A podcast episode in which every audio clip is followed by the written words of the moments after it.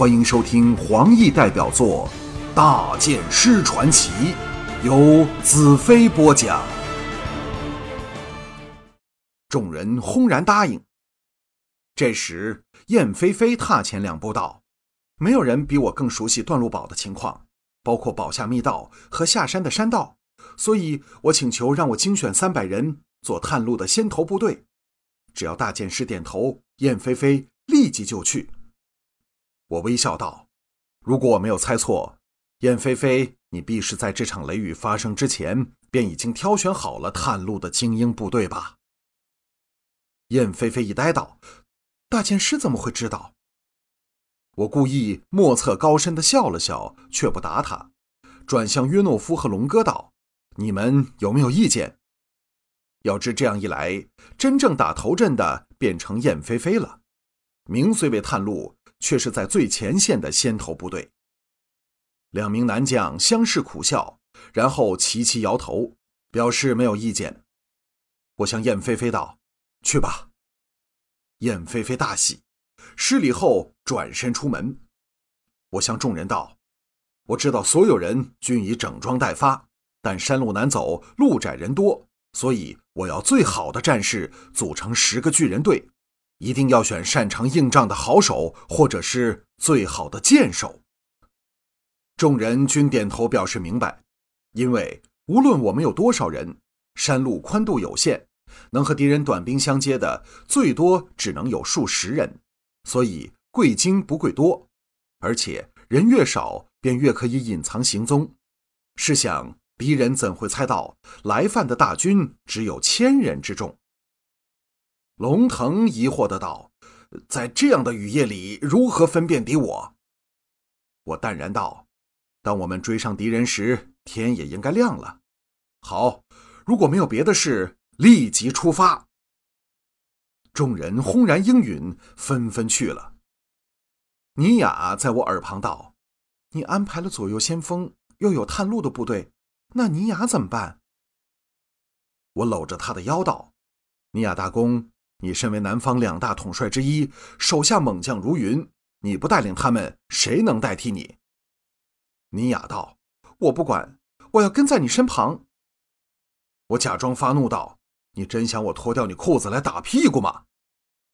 尼雅甜甜一笑道：“大剑师息怒，尼雅听话了，我也要去安排一下。”他转身往厅门走去，又回过头来道：“山脚见。”这妮子让我越来越爱她了，竟开始逗我。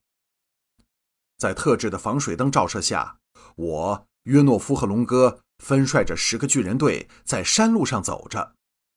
雨势转弱了些，但夹在山峰中打来，仍是相当狂猛。尽管我们头顶大盾牌，身披雨具，但想加快些速度也是有心无力。雷鸣低沉下来。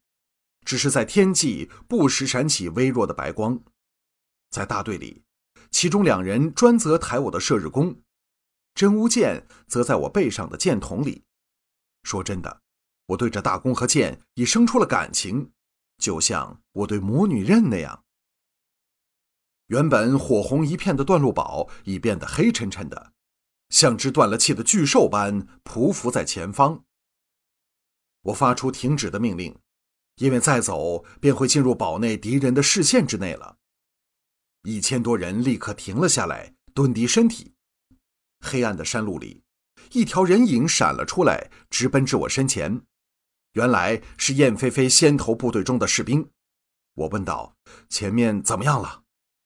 来人兴奋的道：“燕将军已抵达段路堡，差我回来告诉你们，敌人正开始继续撤退。”而他们在后方布下了人数不明的弓箭手，准备阻截我们追击。这时，约诺夫和龙哥先后挤过人群，来到我身旁。我向两人通报了最新情况，这才说：“我们来的正及时啊！假若黑茶人全退到山路上，这批箭手就难应付的多了。”那传讯兵继续道：“敌人陈兵在城北进下山之路的那一边。”一旦撤退完毕，便会随大队撤走。我们得快点才行。我脑中闪过先前看过的段路堡地图，向龙哥和约诺夫道：“你们从左右发动攻势，我和燕飞飞负责中路，但没有我的命令，半支箭都不能射出去。”又向那传讯兵道：“你叫什么名字？”那传讯兵受宠若惊，恭敬的道：“小兵叫辛杰。”对于我来说，小兵和大将是没有分别的，每一个人都应受到尊重。我道：“心杰，你告诉我，敌人有没有发现你们的行踪？”心杰道：“我们摸黑入堡，加上风雨的掩护，估计他们仍未发现。”我心中暗赞燕飞飞。也惊叹他观察力的敏锐，只是从敌人分布的位置便分析出对方是以箭手断后。我点头道：“我们也要这样做。”好，弄熄所有照明灯，我们上去。辛杰在前引路，穿过了崩塌的城墙，来到城中一处被烧的只剩一堆礁石碎瓦的房屋，与燕飞飞汇合在一起。燕飞飞来到我身旁，在我耳边道。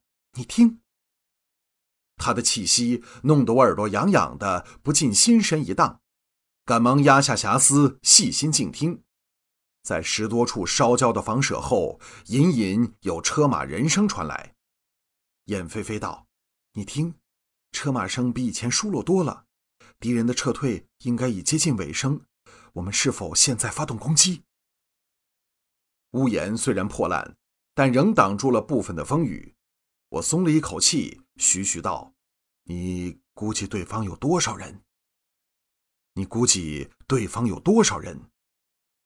燕飞飞道：“我猜是在两千人上下，不会超过两千五百人。”我望向前方风雨飘摇的黑暗里，像一块块黑炭般斜七竖八的房舍，稍远处塌陷了半边的一座高楼，和更远方仍属大致完整的城墙。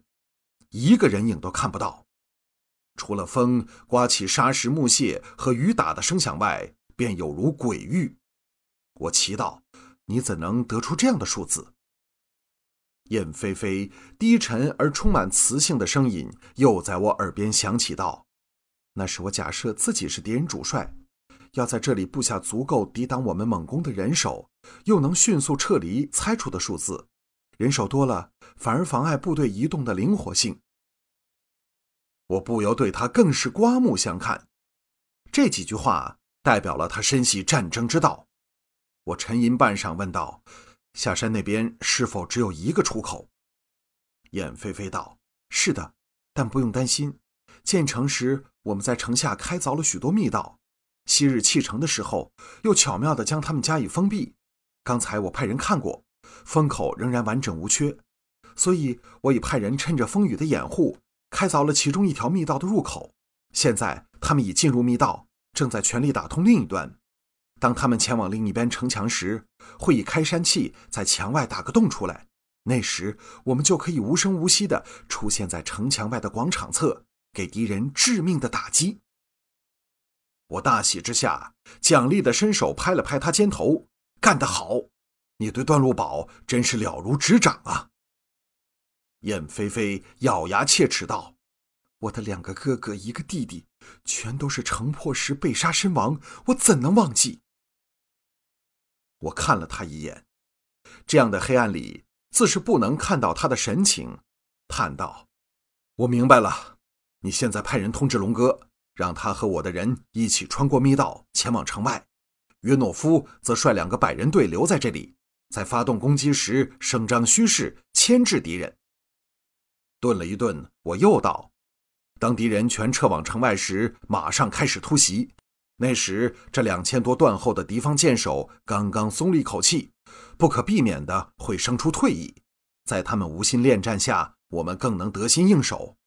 只要歼灭了这批人，这一仗我们就有十成获胜的机会。”燕飞飞低叫道：“大剑师英明，我去了。”语气间透出来自真心的佩服。